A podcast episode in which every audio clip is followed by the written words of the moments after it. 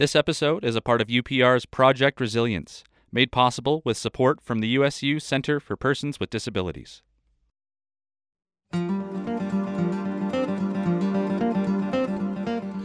Welcome to Access Utah. I'm Tom Williams.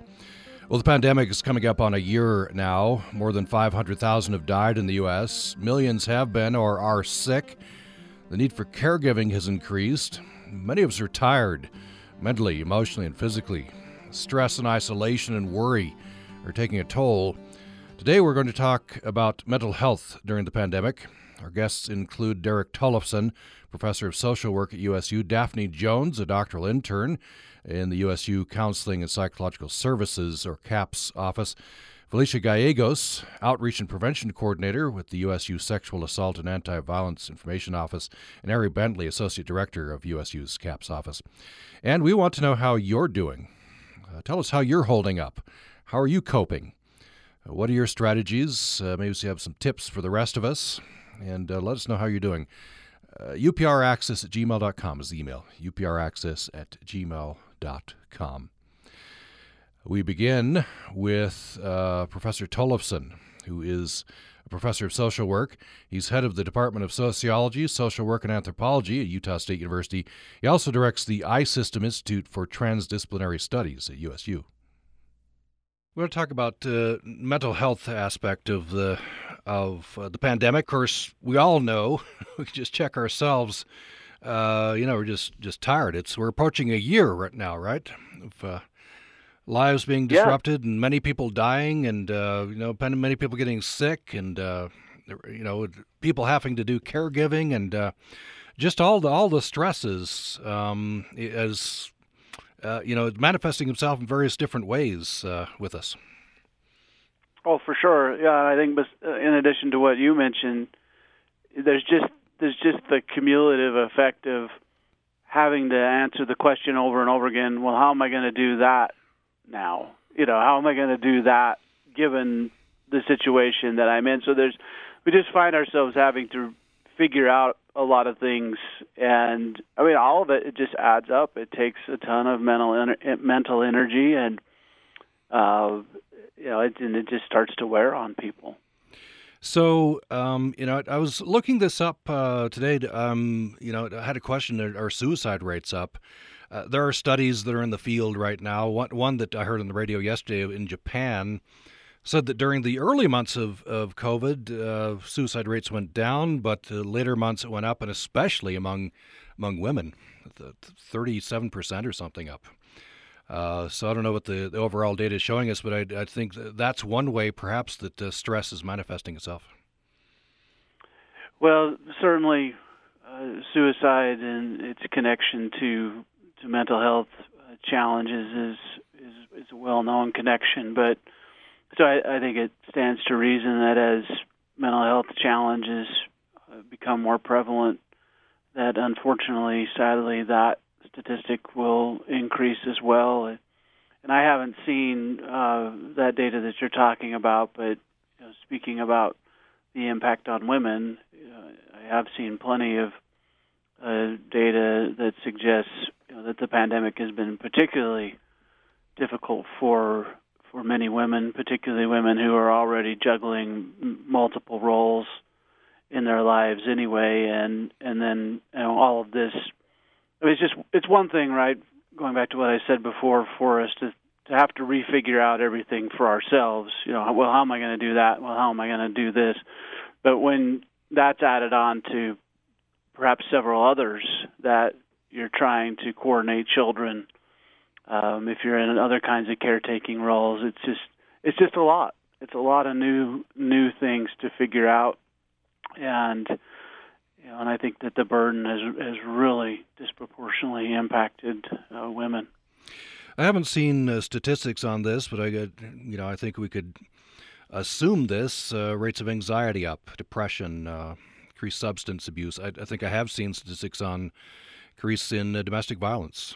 Uh, the, the, these these are various ways that it manifests itself in families and society, um, and just uh, overall, as you said. Um, uh, so I wonder if you talk a little bit about um, just sustained stress. I mean, we we have stress in our lives, right?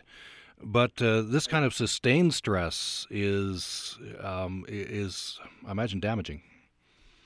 Yeah, it is. It it really is. Sometimes we will refer to this um, this higher level of sustained stress as toxic stress.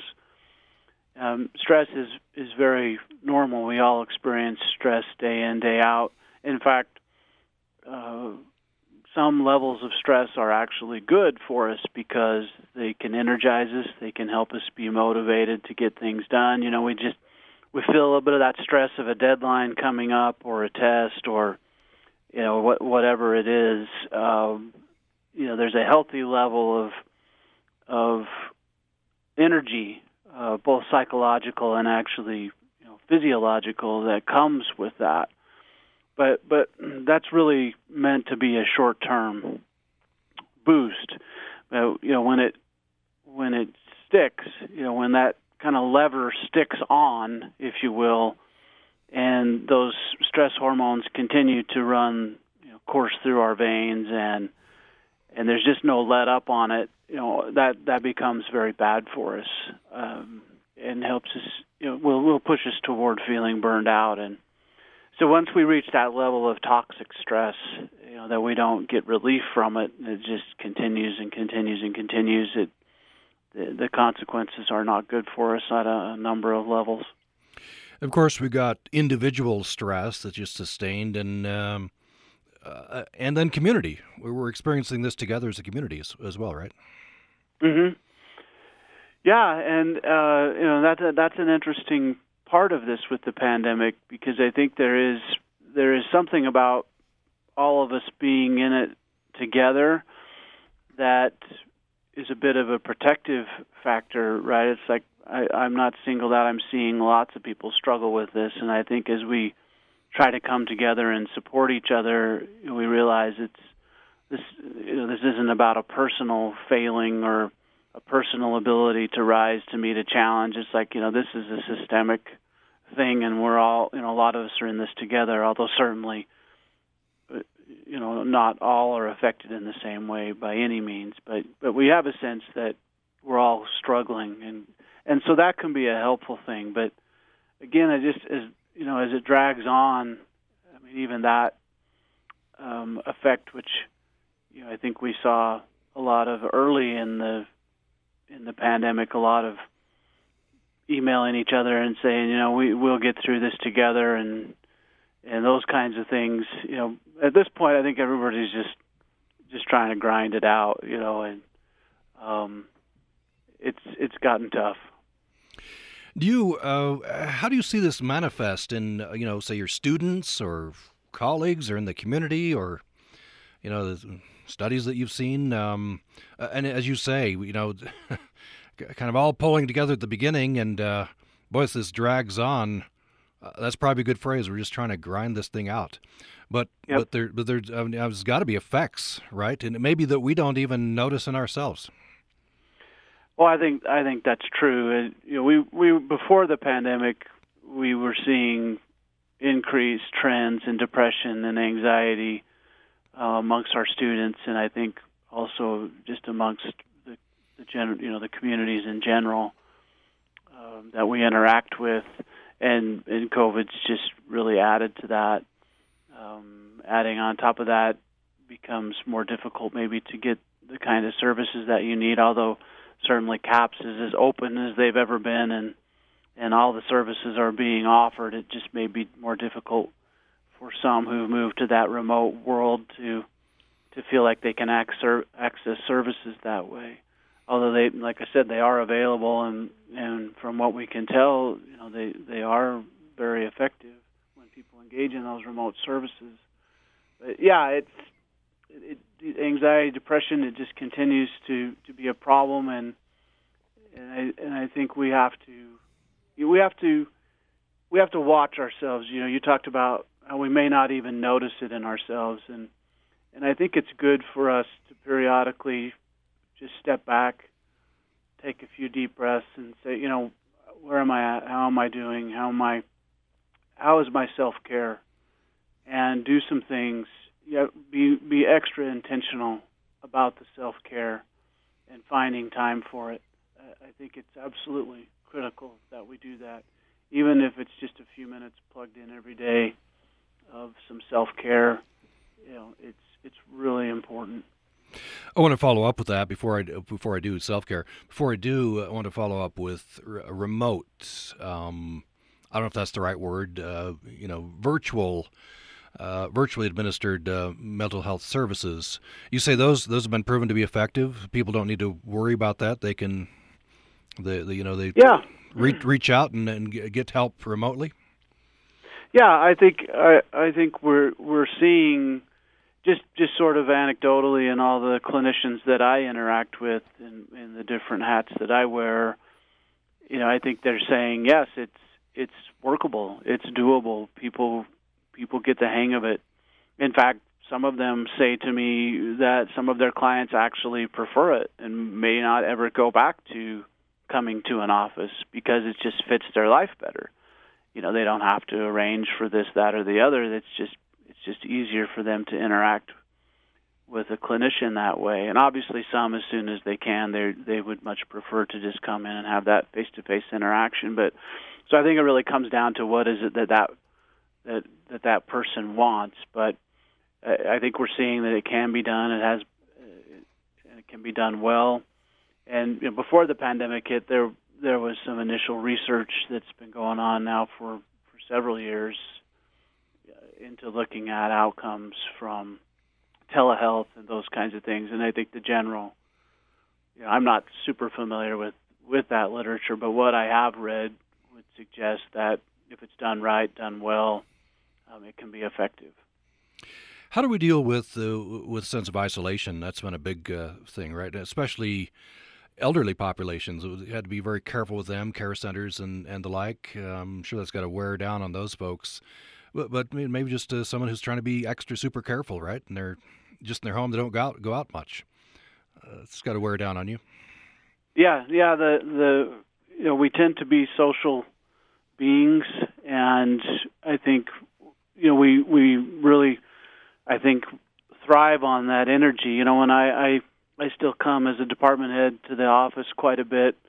Um, you know, and there's really just a, a couple of faculty members who come here on any kind of regular basis, which is completely fine because we're being encouraged to work from home. But I just bring this up because when I walk in the door and it's quiet and the lights are still off, and you know, I miss feeding off the energy of my colleagues. Just just being able to walk through the halls and even the students as they circulate through the halls. There's just something about that being together that we feed off of and when that's missing i mean it's it's it's real and again i think we have to be intentional about what do we do to replace it because in our everyday lives before the pandemic we just had the right amount typically programmed in um, where we were trying to and it was fairly straightforward but now it gets awkward it gets more difficult so i think it's like that self care thing we have to be really intentional about what what is it that i'm doing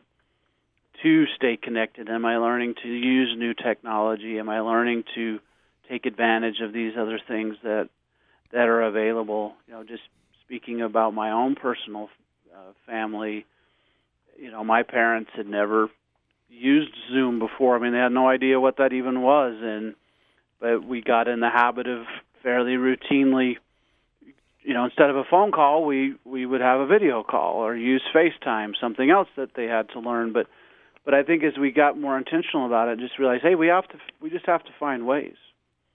You know, we can't just subtract it from our lives and say, well, it's it's fine, because it isn't. It just isn't fine. It it leaves a gap, and we have to be intentional about finding ways to fill it as best we can. Uh, so so expand on that. Uh, you start into that. So so self care. What what are some uh, what are some things, some methods, some some things to remember uh, uh, in that area? Well, I think there's the list is enormous about things that we can do to take care of ourselves. But uh, anything that I think helps us just kind of disengage a little bit from the usual daily grind.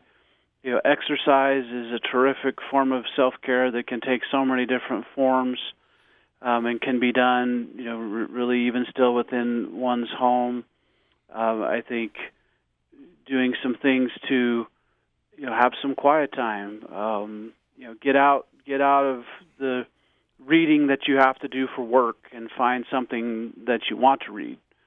For example, um, get outside. You know how you how you feel comfortable, um, and and take in the sun and and just experience you know being out in the in the outdoors and so I think we just you know my my from what I see you know as, as we're in this remote work and we're just at home working it really becomes pretty easy to just sit there at that desk you know all day long and pretty soon you realize maybe I even missed lunch or you know I, I think we have to program some self care events into our day and and and really try to stick to them uh, as strictly as we can.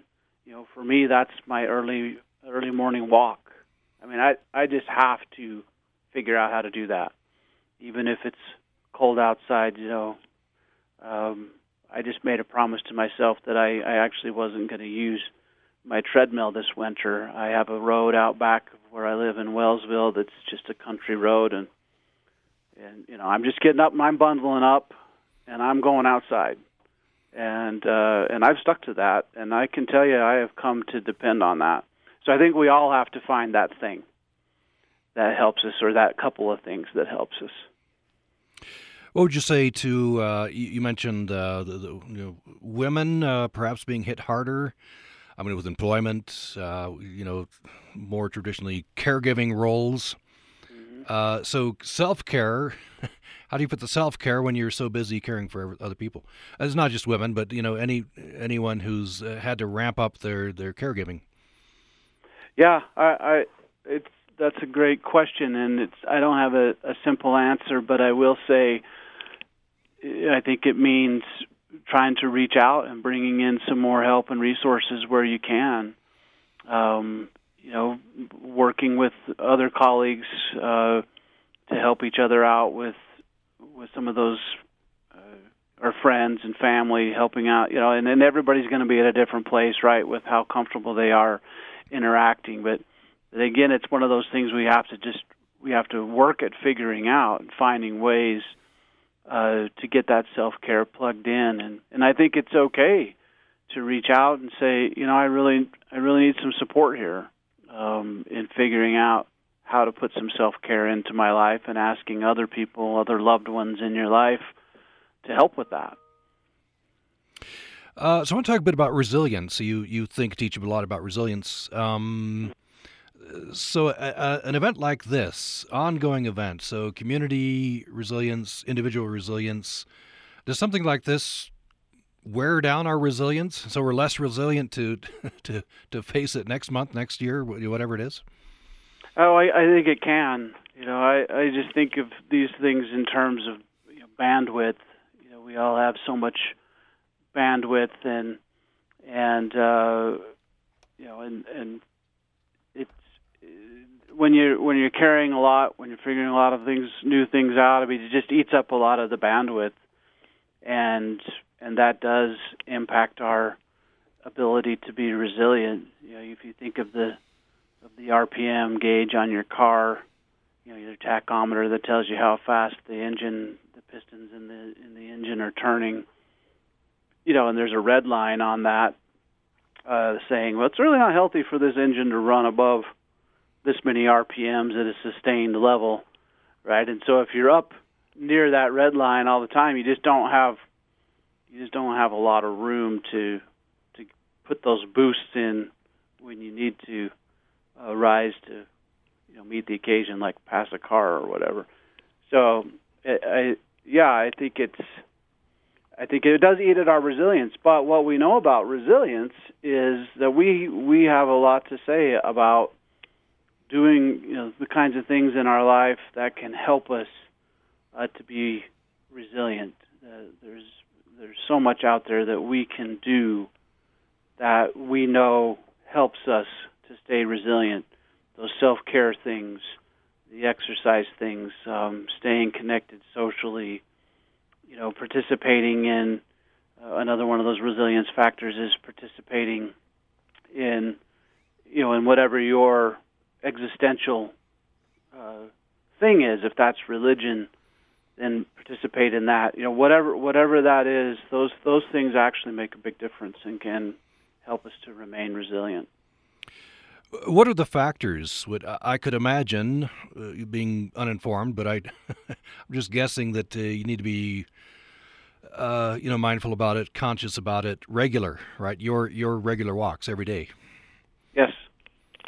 Yeah. It it it has to become programmed into what you do, because if it's not, it just seems like it's the it's the these things that build resilience that get pushed to the back burner uh, first because of all the other demands on our time. So uh, we have to, you know, we have to defend them pretty fiercely because it's really easy to just cross that off. Well, I I don't have time to make that walk today, right? Or maybe it's a little colder than than I would normally like to withstand out on a walk, but you know, I'm going to do it anyway. And so I think you just have to. It's really important to defend those things in your schedule just as fiercely as you can.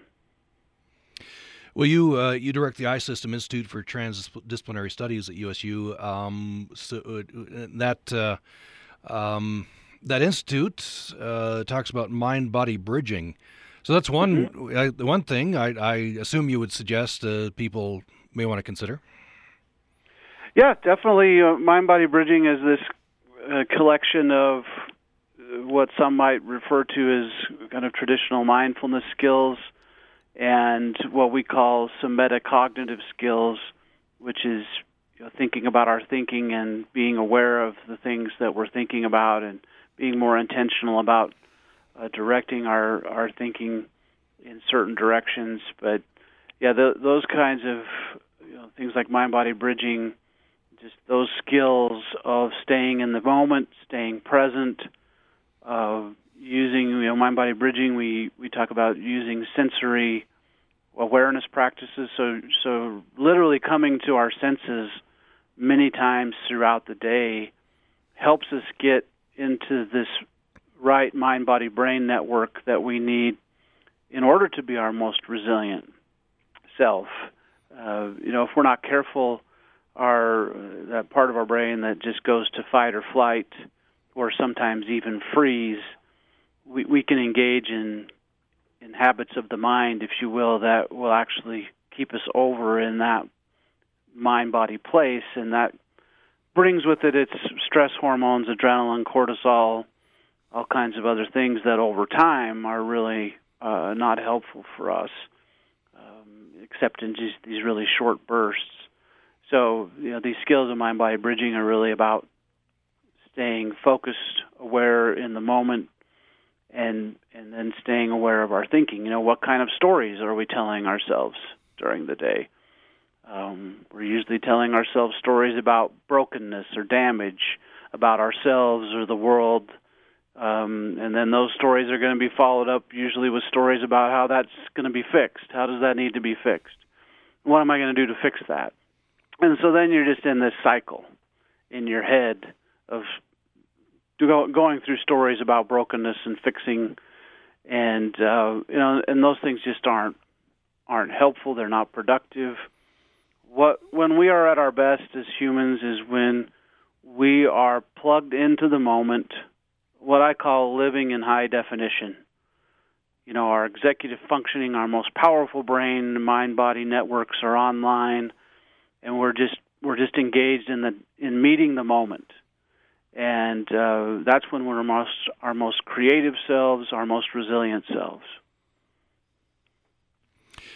Um, where can people go to get more information about this?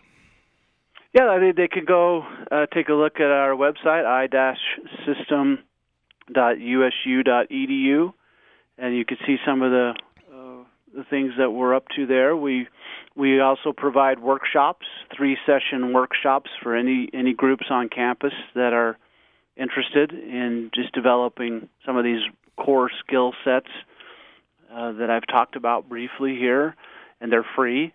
So we're we're usually offering a couple workshops at any given point during a semester.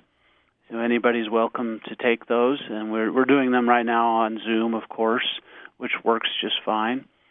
So people can develop, take those workshops to learn more.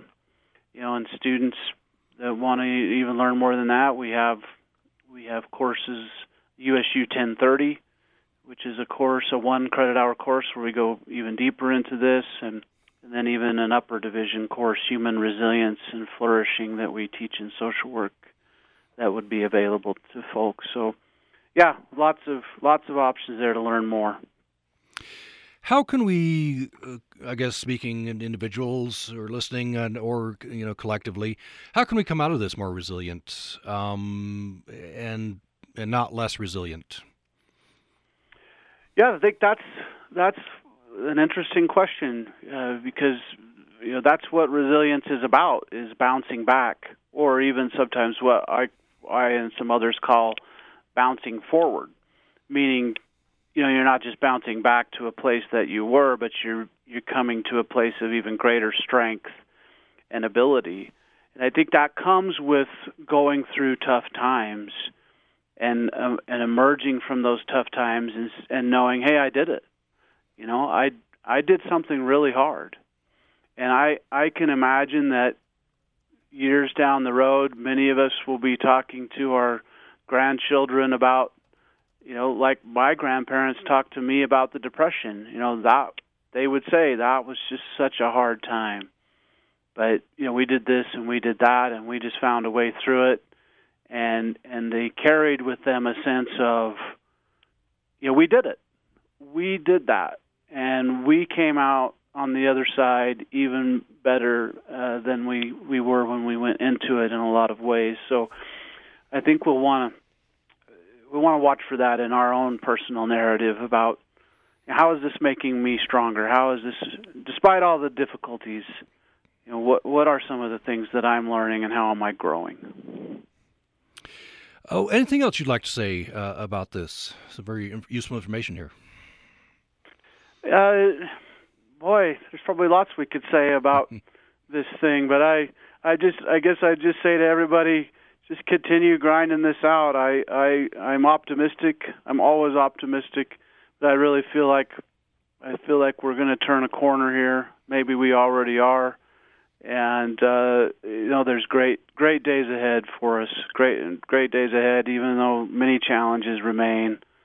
Um, I'm certainly optimistic and and look forward to continuing to reflect on you know how I've learned and grown through this experience, and how I've maybe gotten even better at some of the things that I try to do. Mm, excellent. I guess a good note here at the end. Um, you know, take care of ourselves, but uh, look around for others, and yep. you know, in some cases, they need to be connected, or maybe we need to be connected to outside help. So. Yeah, for sure, and there's lots of resources here available to us as a USU community. So, um, just reach out there's no wrong doors. Reach out to CAPS. Reach out to me. Um, reach out to the Student Health Center. I mean, there's a long list. We're there's lots of resources. We're here to help. Well, thank you, Derek Tollefson. Uh, appreciate it very much. Appreciate you uh, spending some time with us. Yeah, thanks so much, Tom, for your time. Appreciate it. Okay, thanks. You're listening to Access Utah. Thanks to Professor Tollefson, Professor of Social Work, Head of the Department of Sociology, Social Work, and Anthropology at USU. He also directs the iSystem Institute for Transdisciplinary Studies at USU. If you just joined us, we're talking about uh, mental health and emotional aspects of the pandemic.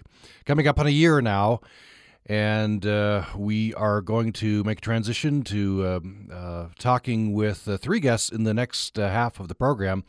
Uh, Daphne Jones, USU doctoral intern with the USU uh, Counseling and Psychological Services Office, will be with us. Ari Bentley, associate director of that office, also with us, and Felicia Gallegos, who's with SAVI, the um, Sexual Assault and Anti Violence Information Office at USU, will be joining us as well. And I hope you'll continue with us. Love to know how you're doing. What are your coping strategies? You can email us to upraccess at gmail.com. More following this break.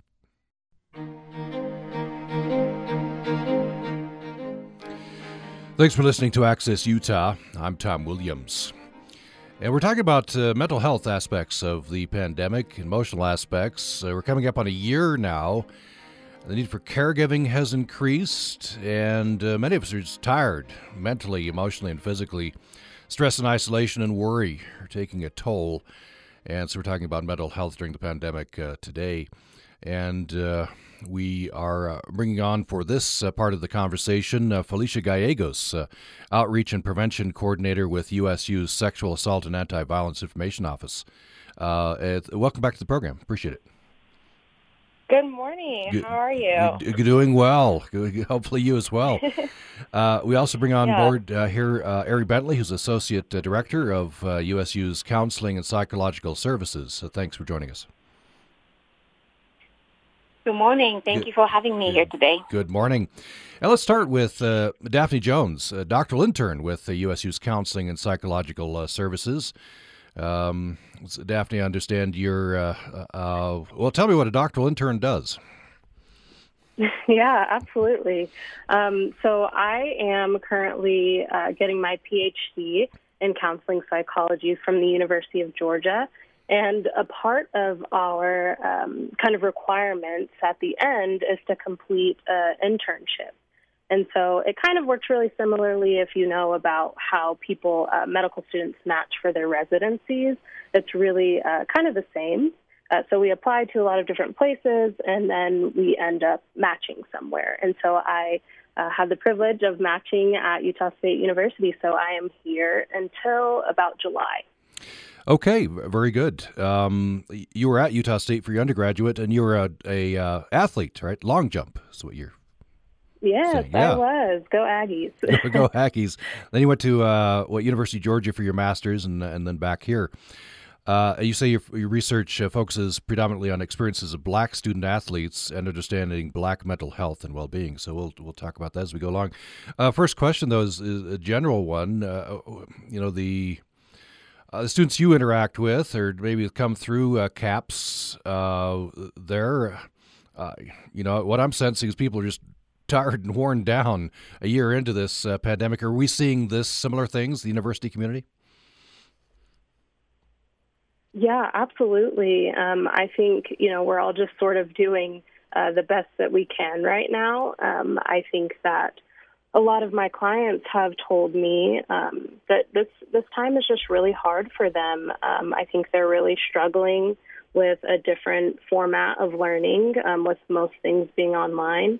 Um, and then you have courses that are, are more hybrid, where maybe they're coming into to class at some points, but then doing things online at other points. And I think one of the main things that feels like a, a pretty significant stressor right now is that uh, there's a lot of inconsistency um, with course stuff. Um, and so you may have one professor that sort of um, does like live class, you know, where you have a, a specific time that you're coming to class and you're you're hopping on Zoom uh, to learn, but then other professors are, you know, more so uh, taking this route where they might put every all the content out for the semester at the beginning, and so I think students are then in a position, and I think especially our freshmen are really impacted uh, by this because they come from so much structure from high school and then you know come into college and have this experience of online learning that I would say is pretty independent. Um, so they're really really struggling, I think, with this.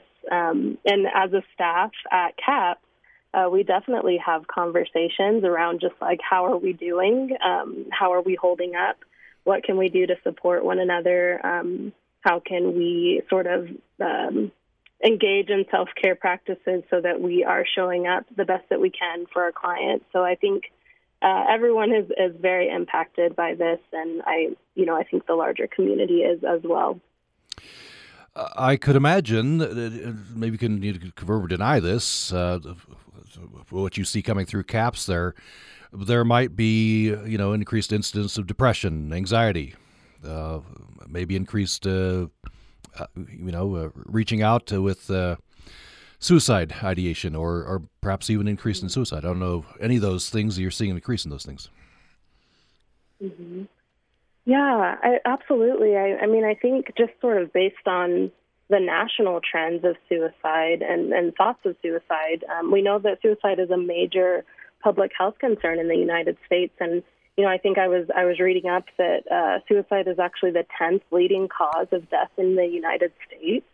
Um, and so, you know, just even based on like the CDC data in the past several years, it's just really only trended upwards. So while, you know, I couldn't really say anything about like COVID having sort of a, a direct causal uh, relationship with suicide, what I can say is that, you know, I think that COVID, what it has done has really uh, kind of amplified those signs for individuals um, or uh, individuals that may have already struggling with their mental health, um, and then maybe introduce that reality to um, others. And so, what I mean by that is a lot of times uh, we as mental health professionals will look for things um, that we see as you know risk factors or warning signs we call them of suicide. And uh, what the pandemic has done is really sort of forced some of those things into our lives. And so things like, um, you know, isolation, um, having to stop different activities that we're really interested in that, that kept us uh, feeling good about ourselves. Uh, school and work has changed significantly for individuals, um, and maybe they don't feel as connected to their work or their school um, or don't feel as interested in that. Um, and then, you know, another warning sign that we see is sometimes when when someone has a, a significant loss in their life, sometimes that can be a warning sign of suicide. And the grieving process right now with COVID has has been really complicated. And I think the way that people may have been used to grieving or mourning um, the loss of a loved one is uh, pretty unusually different now. Um, you know, I know that um, funerals look a lot different. Um, being able to sit with a loved one at a hospital um, maybe while while they pass away or are sick or hurting. Um, we can't really do those things right now, and so I think it is having um, a significant impact on students um, and just the larger community in general. Um, so yeah, I think I think people are having a really difficult time with this, and I definitely think that that suicide and and COVID are, are sort of correlated um, in that way. Mm. Let me turn briefly to Ari Bentley, uh, Associate Director of CAPS. Uh, uh, how best to connect with, with services? If, if you know someone listening um, is, is having a problem, how, how best to connect? Yeah, so for USU students, right now we are providing all of our services um, through telehealth, which means with most students, we meet with them over Zoom, and sometimes we conduct our sessions over the phone. And um, so what they do is uh, they can either email us, uh, that would be capsinfo at usu.edu, or give us a call, our main office, 435-797-1012 to initiate that process. We'll then send them a um, web link to complete paperwork online. And when students do that, uh, we have a triage system to assess their um, urgency level to get a schedule appointment for them. So uh, if people are in urgent need for appointment, like uh, they are endorsing some suicide risks or recent trauma, then we will try to get them in on the same day or within 72 hours at most. But even when they're not um, exhibiting any high risks, we have uh, tweaked our system a little bit so that we are able to get anybody in typically within a week right now, no more than two weeks at the most. So I know many of our students are uh, often concerned about waitlist at CAPS, and that um, becomes a barrier for them from seeking services. But so I do want to um, remind people now that you know we do not have a huge waitlist, and we are able to get people in quickly. And I do want to encourage people to um, access our resources. And sometimes, if students are not uh, sure about connecting with us, it can help for a caring friend, uh, faculty, or staff to make that phone call together. You know, make that initial kind of step a little bit easier, so they can call us together and then uh, help student get through that first appointment making process. Very good. I want to give out this uh, National Suicide Prevention uh, Lifeline number, 800 273 8255. 800 273 8255. Or you can just Google uh, Suicide Prevention Lifeline. That's uh, suicidepreventionlifeline.org. Uh, I want to turn to uh, Felicia Gallegos um, with uh, SAAVI, uh, which is the USU's Sexual Assault and Anti Violence Information Office. Um, I heard earlier in the the pandemic that rates of domestic violence were up. I don't know if that's the case at USU, and, and what about sexual assault? Yeah, so um, I know nationally and throughout the state of Utah, when the pandemic did initially begin, as individuals were required to social distance and work from home um, in response to COVID precautions, rates of domestic violence, or rather rates of individuals reporting domestic violence and seeking help for domestic violence did increase. Um, and as far as SAAVI over the last year, our instances of relationship and sexual violence have been pretty consistent with years previous. Um, but similar to CAPS, we have seen that the impact of instances on a survivor's mental health and well-being are more severe than previous years. Um, likely, as Daphne mentioned, because survivors have now been cut off from their support systems and previous coping mechanisms that they had um, in a world where COVID restrictions don't allow them that that space and so and those support systems. So our survivors are struggling to find that support, and therefore their mental health is suffering. Uh, so, what would your what's your advice uh, then? But you, you, know, obviously, I guess, well, where to go? Remind us where to go, how to how to report, how how to reach out for help. Yeah, so I'm going to start with just responding to survivors generally.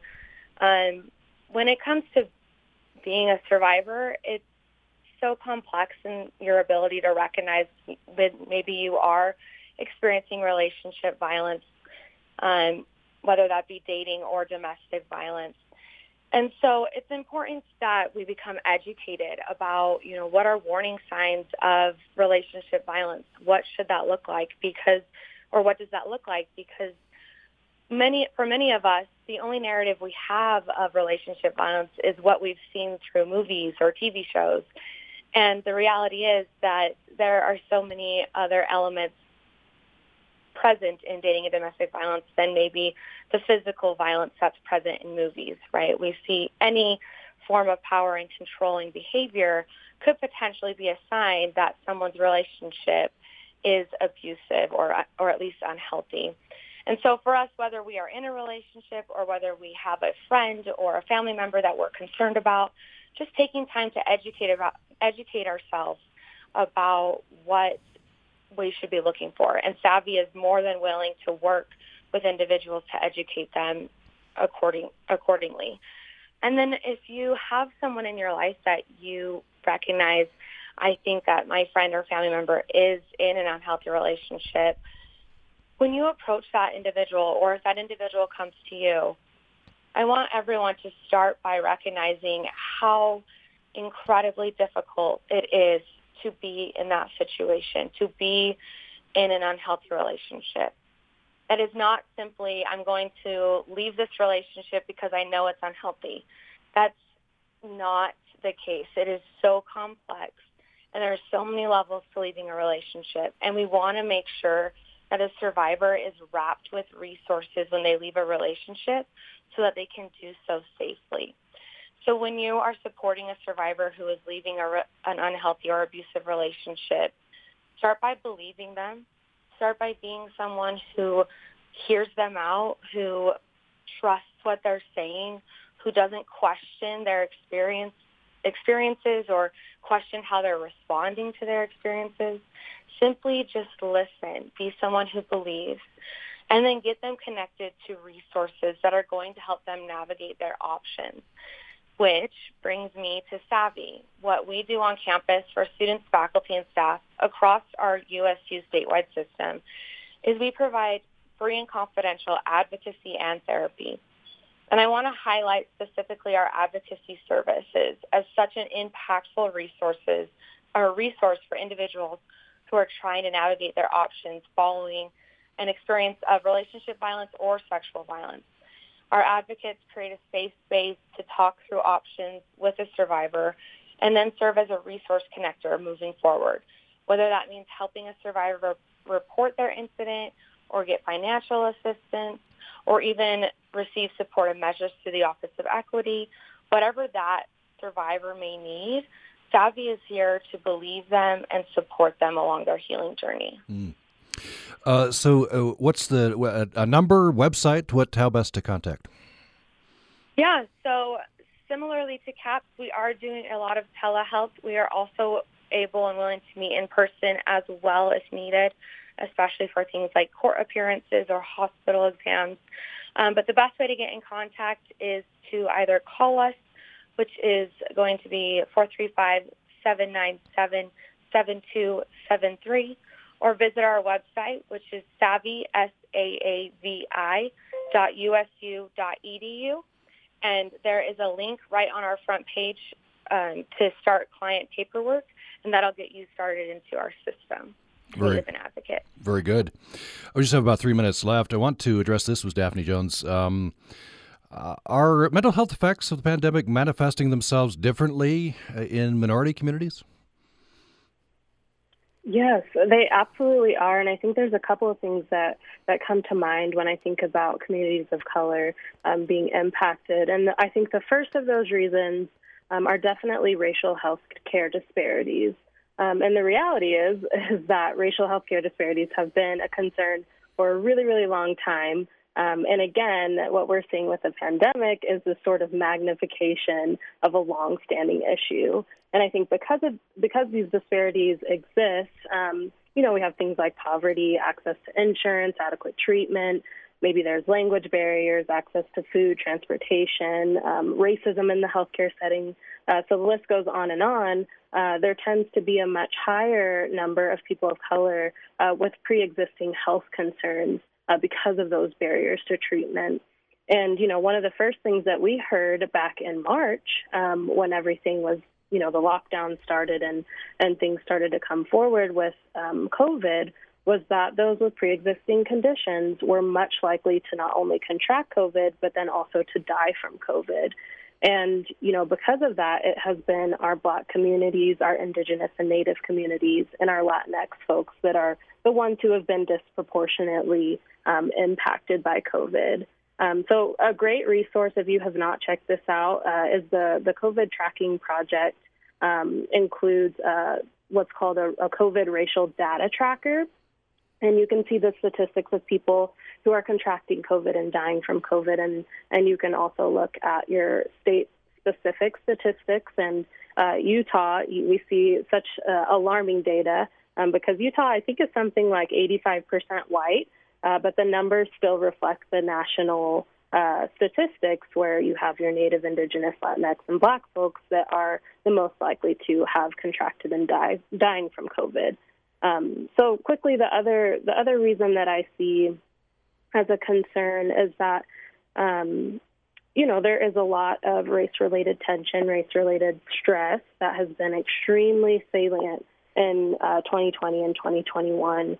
And I think when everything started to unfold at the beginning of the pandemic, we saw um, increased numbers of, of anti-Asian invi- uh, anti-Asian violence um, and an increase with things like hate crimes, harassment, bullying, and discrimination. And I think in addition to that, um, you know, we've been impacted by police brutality um, and the un- unlawful killings and murders of black folks in this country. And, you know, so I think with racial health care disparities coupled with racial violence and racial trauma, uh, we would really expect that people of color and their, their mental health is significantly more impacted um, during this time. Oh, uh, Ari Bentley again. What what what are the contact uh, points uh, to to get uh, connected with counseling and psychological services at USU? Uh, sure. So for USU CAPS, for USU students, our phone number is 435-797-1012. And our email address is capsinfo, C-A-P-S-I-N-F-O at usu.edu. You can also get information on iuwellness.usu.edu. And uh, we're down there at the end of the time, uh, Felicia Gallegos, what, what are the contact points again for SAAVI? Yeah, for SAAVI, the phone number is 435-797-7273. And what the website is saavi, S-A-A-V-I, dot USU dot edu. Uh, and I want to give this out again um, the uh, Suicide Prevention Lifeline, National Suicide Prevention Lifeline, 800 273 8255. 800 273 8255. Or just go to suicidepreventionlifeline.org. we reached the uh, end of our time. Um, and we uh, definitely appreciate uh, Daphne Jones, USU doctoral intern with the USU CAPS office. Daphne Jones, thank you so much. Yes, of course. Thank you for having me. Thank you. Um, uh, Ari Bentley, Associate Director with USU CAPS. Uh, thanks for joining us. Thank you. And uh, Felicia Gallegos, who's Outreach and Prevention Coordinator with the USU SAAVI Office. Uh, thanks for joining us. Thank you very much. And uh, thanks, everyone, for listening. Uh, tomorrow on the program, uh, we're going to be uh, talking about a new film, and there'll be some related uh, events at USU coming up uh, shortly. Uh, the film is called Picture a Scientist, and it details the barriers and uh, difficulties that at least some women in the field of science have encountered and how they're overcoming those. So we'll have the film's director, we'll have some uh, clips from the film, and we'll have uh, uh, several panelists from the USU community. That's coming up tomorrow. Hope you join us then. Thanks for joining us today.